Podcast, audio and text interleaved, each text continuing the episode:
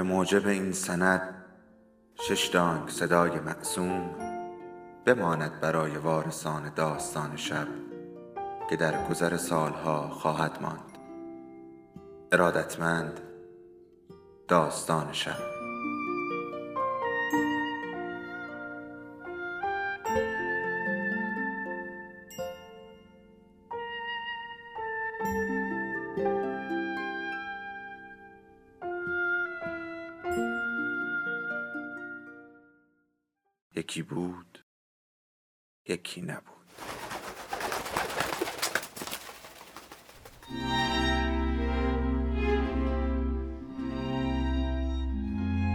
انسان در جستجوی معنا. نویسنده ویکتور فرانکل. مترجم علیرضا ارجا انتشارات شمشاد.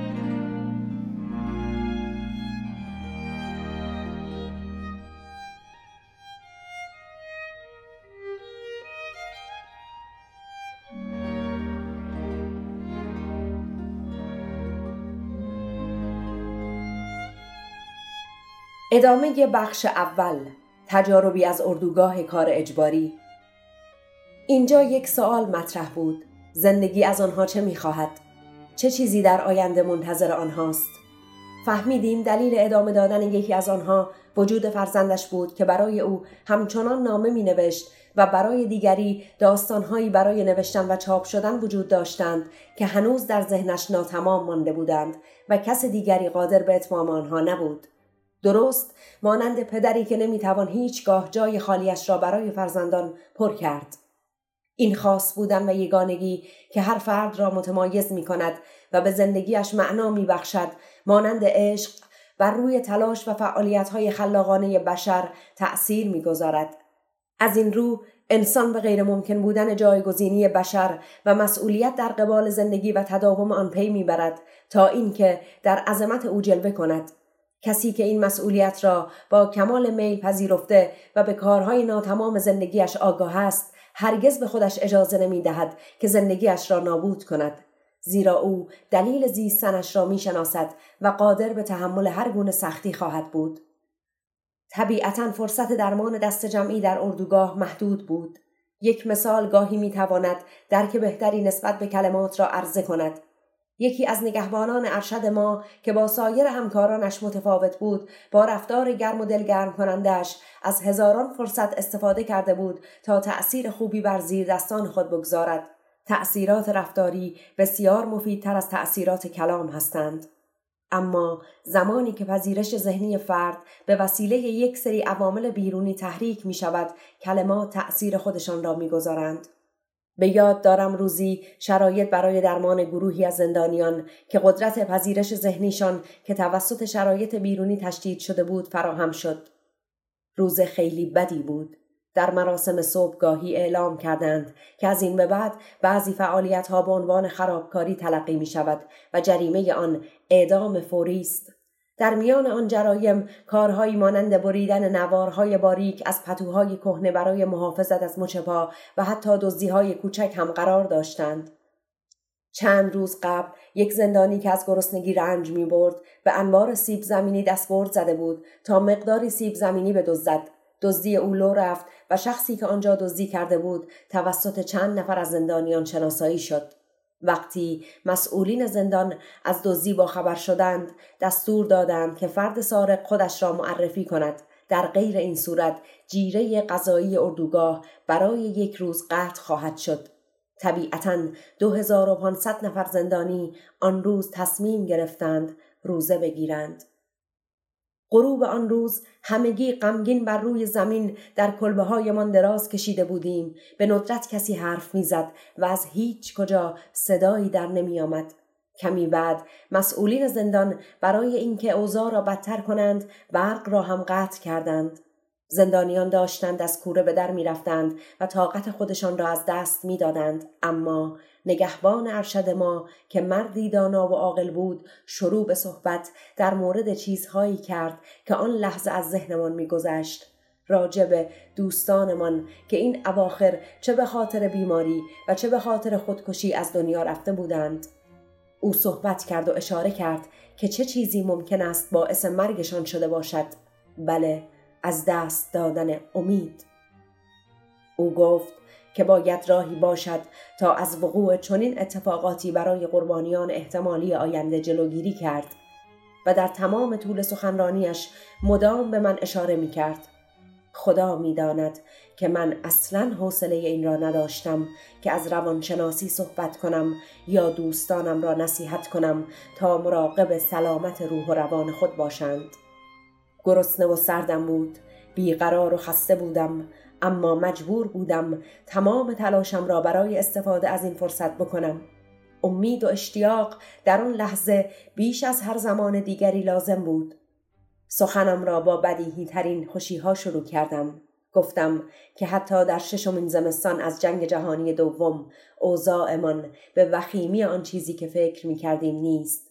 و از آنها خواستم به چیزهای غیرقابل جایگزینی که از دست داده اند فکر کنند گمان می کردم که بیشتر آنها چیزهای بیارزش اندکی از دست داده باشند. هر کس که تا الان زنده مانده حتما دلیل و امیدی برای زندگی داشته است.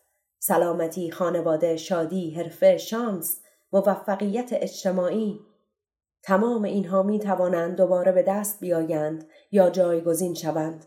از آن گذشته استخوانهای ما همچنان سرپا بودند. هر چیزی که تا الان پشت سر گذاشته ای می توانند سرمایه‌ای برای آیندهمان باشند و در آخر این سخن از نیچه را برایشان بازگو کردم. آنچه مرا نکشد هر آینه قوی ترم می کند.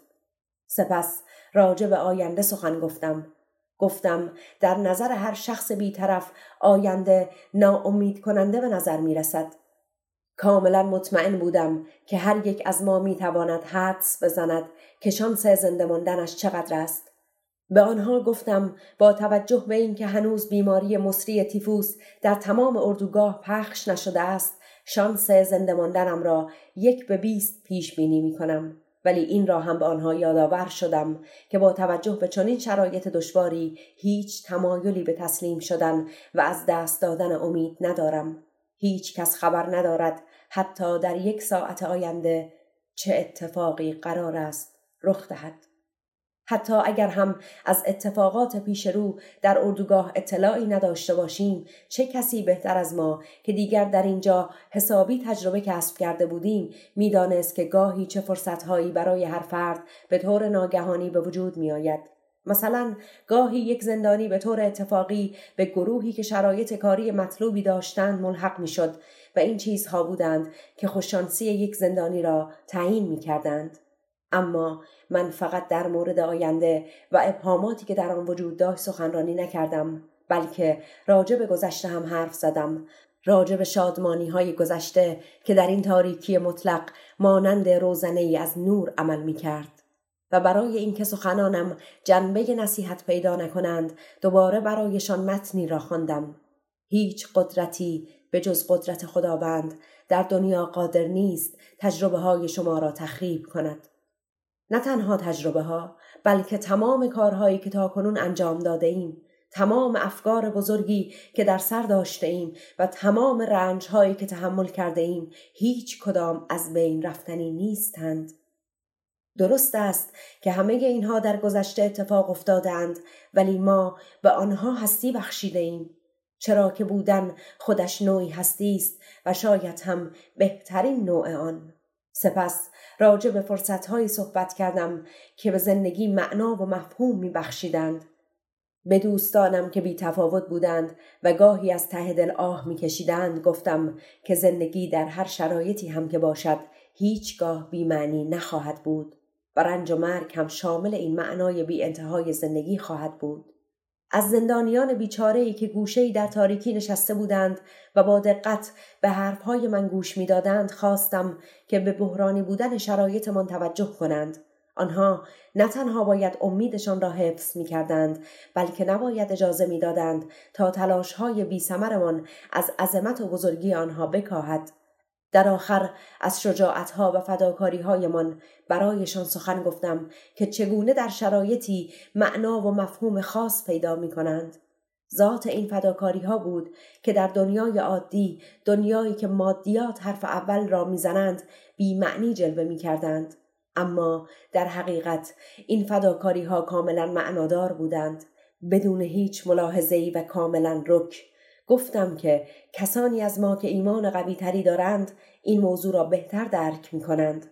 داستان یکی از دوستانم را برایشان تعریف کردم که در ابتدای ورودش به اردوگاه با خدای خود پیمان بست که رنج و مرگش برای محافظت از کسانی باشد که دوستشان دارد و هرگز اجازه ندهد آنها همانند او به سرنوشتی دردناک دچار شوند برای چنین آدمی رنج و مرگ کاملا معنادار بود و فداکاریش مفهومی ژرف داشت زیرا که او نمی‌خواست بیهوده بمیرد.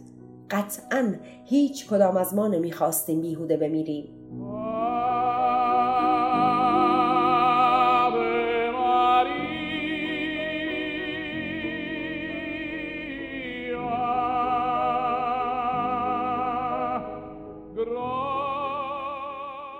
هدف از سخنرانیم در اون کلبه ناامیدی پیدا کردن معنا برای زندگی بود به چشم دیدم که تلاشهایم به سمر نشست و موفقیت آمیز بودند وقتی برق وصل شد و لامپ کلبه روشن شد چهره های غمانگیز دوستانم را دیدم که با چشمانی اشکبار و لنگ لنگان برای تشکر به سمتم می آمدند.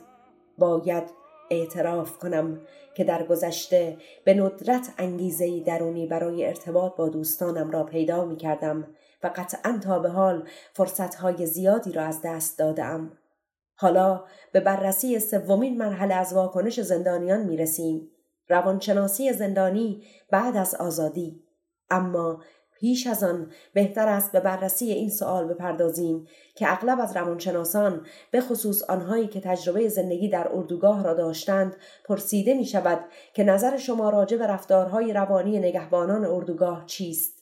وقتی داستانهای اردوگاه را میشنویم و پی می‌بریم که آنها واقعی بودند انسان از خودش می‌پرسد که چگونه ممکن است این اتفاقات بیفتد برای پاسخ دادن به این سوال بدون اینکه وارد جزئیات شویم باید به چند چیز اشاره شود ابتدا اینکه در میان نگهبانان عدهای سادیست وجود داشت آزارگران واقعی به معنای بالینی دوم اینکه چنین افرادی را برای موقعیتهای سخت انتخاب می کردند.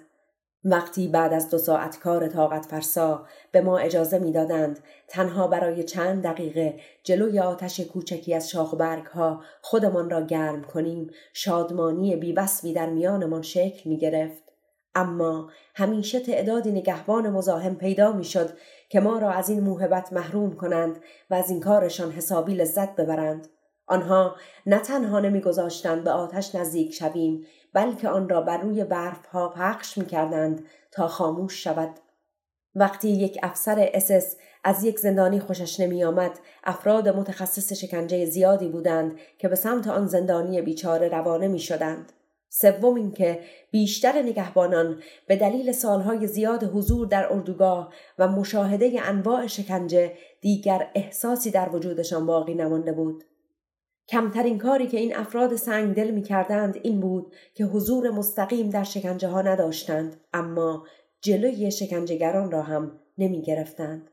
چهارم باید به این موضوع هم اشاره کنم که در میان نگهبانان افرادی بودند که نسبت به ما احساس ترحم داشتند به عنوان مثال به فرمانده اردوگاهی که من از آنجا آزاد شدم اشاره می کنم مدتها بعد از آزادی مشخص شد که او با پول خودش برای زندانیان بیمار از نزدیکترین داروخانه دارو تهیه می کرده و این موضوع را تنها پزشک اردوگاه که خود او هم یک زندانی بود می‌دانست.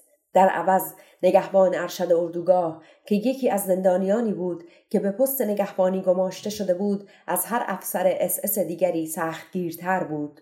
هر فرصتی که به دست می آورد با کوچکترین اشتباه زندانیان آنها را به باد کتک می گرفت ولی تا جایی که من به خاطر می آورم فرمانده اردوگاه حتی یک بار هم بر روی کسی دست بلند نکرد.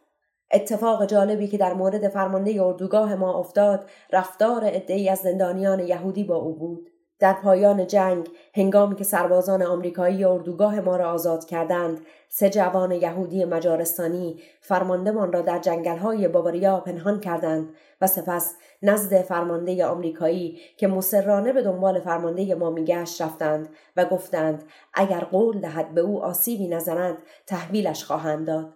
بعد از مدتی گفتگو فرمانده آمریکایی قول داد در صورت تسلیم کردن او هیچ خطری تهدیدش نخواهد کرد. نه تنها فرمانده آمریکایی به عهدش وفا کرد بلکه به طریقی فرمانده ما بر سر پست خودش باقی ماند و مسئول جمعآوری لباس از روستاهای باوریا و توزیع آن میان ما شد چرا که ما در آن زمان لباسهای زندانی نگونبختی را می پوشیدیم که در بد به ورودشان به آشویتس و در همان ایستگاه راه آهن به کوره های آدم سوزی فرستاده شده بودند. کاملا واضح است دانستن اینکه یک شخص جزو مسئولین اردوگاه است یا یک زندانی است کمکی به شناخت او نمی کرد.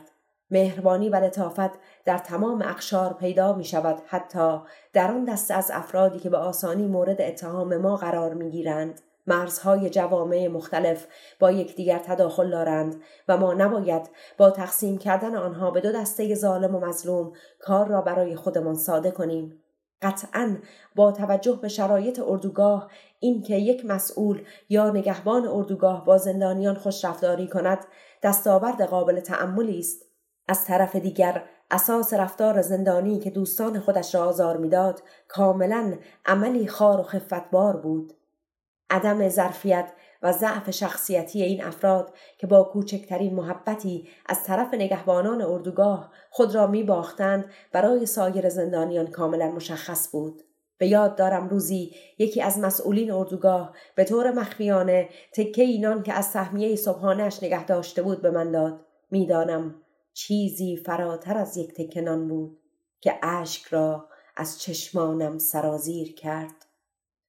انسانیت آن مرد و کلمات و نگاهش بودند که در قالب یک تکنان به من هدیه داده شد. با در نظر گرفتن تمام اینها می توانیم متوجه شویم که دو گونه انسان در دنیا وجود دارد. نژاد مردم شایسته و ناشایسته. این دو نژاد در هر گروه و اجتماعی نفوذ کردند و هیچ جامعه به طور کامل از انسانهای شایسته یا ناشایسته تشکیل نشده است. پس هیچ گروهی نژادی خالص ندارد و به همین دلیل است که در اردوگاه به نگهبانانی شایسته بر میخوردیم زندگی در اردوگاه روح انسان را میشکافت و عمق آن را نمایان می‌کرد آیا شگفتآور نیست که در ژرفهای روح بشر دوباره خصوصیاتی را بیابیم که ترکیبی از خوبی ها و بدی ها هستند؟ شکافی که خوب و بد را از هم جدا می سازد و از وجود بشریت عبور می کند و به پایین ترین سطوح آن دست می و در آن گودالی که توسط اردوگاه کار اجباری ایجاد شده است نمایان می شود. حالا به سراغ آخرین قسمت روانشناسی در اردوگاه می رویم یعنی روانشناسی زندانیانی که آزاد شدهاند. در توصیف تجربه های آزادی که طبیعتا باید از تجربه های شخصی خودم باشند به آن بخش از داستان می پردازم که بعد از گذران روزهای پر استرس پرچم سفید بر سردر اردوگاه برافراشته شد و آن حس بلا تکلیفی درونی آرامش غیرقابل توصیفی را به همراه آورد اما جایز نیست که بگوییم از شادمانی زیاد دیوانه شده بودیم پس چه چیزی در ما اتفاق افتاده بود با گامهایی خسته خودمان را به دروازه اردوگاه رساندیم و با ترس و واهمه به یکدیگر نگاههایی پر از سؤال می کردیم. سپس با احتیاط چند قدمی به خارج از اردوگاه برداشتیم. برای اولین بار نه فریادی بر سرمان کشیده شد و نه احتیاجی به پناه گرفتن از ضربات کتک بود. نه نگهبان به ما سیگار تعارف کرد. در نگاه اول سخت می‌شد آنها را شناخت زیرا به سرعت لباس مبدل پوشیده بودند. در جاده ای که به اردوگاه ختم می‌شد آرام شروع به قدم زدن کردیم. اما طولی نکشید که پاهایمان به درد آمدند و هر لحظه امکان داشت هیچ بخورند. لنگ لنگان به راهمان ادامه دادیم و دلمان می‌خواست برای اولین بار اطراف اردوگاه را از دید یک انسان آزاد تماشا کنیم.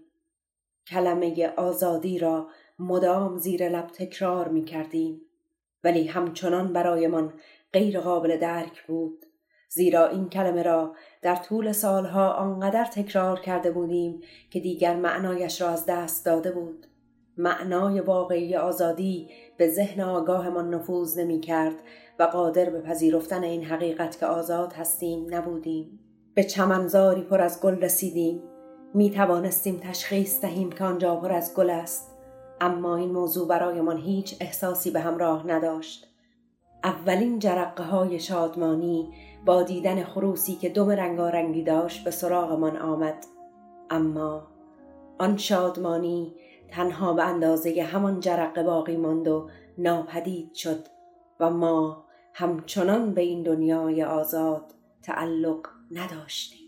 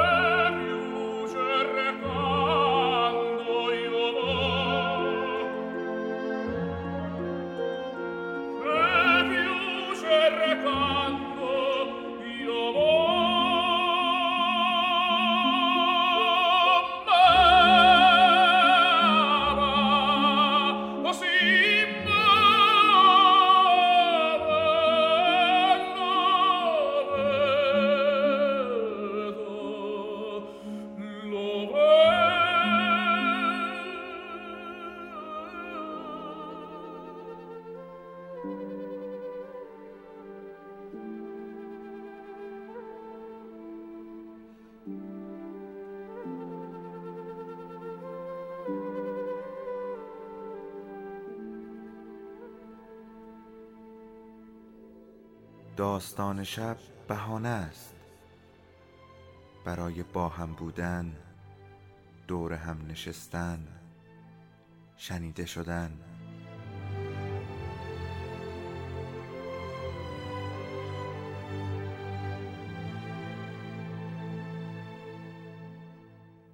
صدای افسانه ها رو میشنویم